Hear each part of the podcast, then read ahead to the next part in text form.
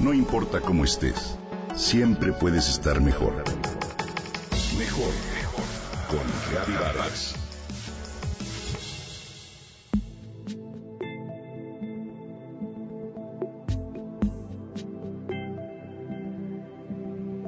Imaginemos varios poblados de una hipotética región conectados por caminos y puentes a través de los cuales sus habitantes se mueven e intercambian bienes y servicios.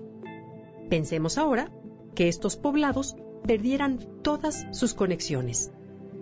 ¿Qué pasaría con sus habitantes? El resultado inmediato sería su aislamiento, el cual podrían superar si contaran con los recursos para sobrevivir. Pero si no fuera así la consecuencia inevitable sería su desaparición. Hoy te pongo este ejemplo para ilustrarte qué es lo que ocurre cuando los ecosistemas son fragmentados debido a la expansión de las tierras agrícolas o bien la construcción de carreteras que dividen la vegetación natural en pequeños parches y desencadenan una serie de cambios ecológicos con consecuencias negativas para las comunidades de plantas y animales.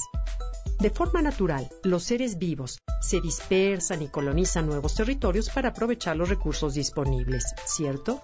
Pues en las plantas, las semillas son las que realizan esta función, mientras que en los animales son los individuos jóvenes los que normalmente migran. Estos movimientos son posibles gracias a que existen corredores a través de los cuales los organismos viajan aun cuando solo se trate de una estrecha franja de vegetación a lo largo de un río o de un puente que conecta ambos lados de una autopista.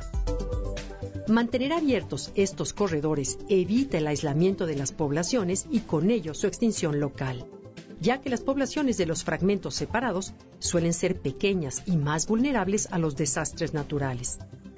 La relevancia de los corredores naturales se hizo patente en los años 70, cuando los científicos se percataron de que las áreas naturales protegidas se estaban convirtiendo en manchones que estaban perdiendo su conectividad.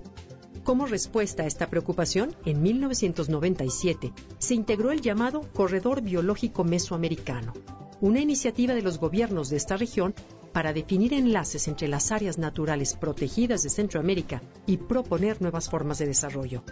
En el 2002, México se une a esta iniciativa y establece nueve corredores ubicados en los estados de Chiapas, Quintana Roo, Yucatán, Campeche, Tabasco y Oaxaca.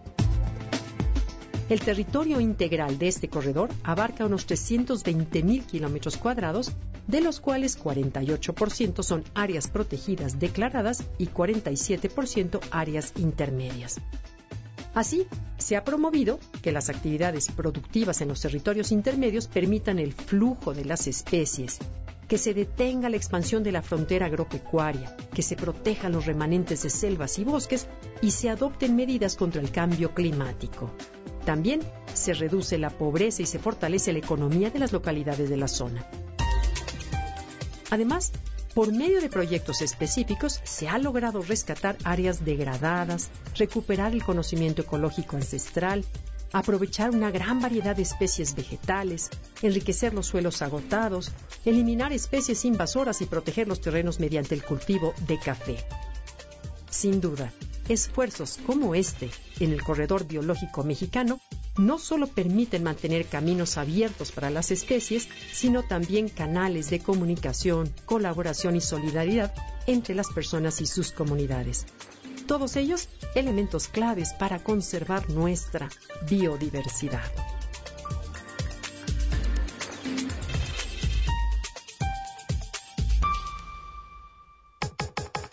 Comenta y comparte a través de Twitter. Gaby-Vargas.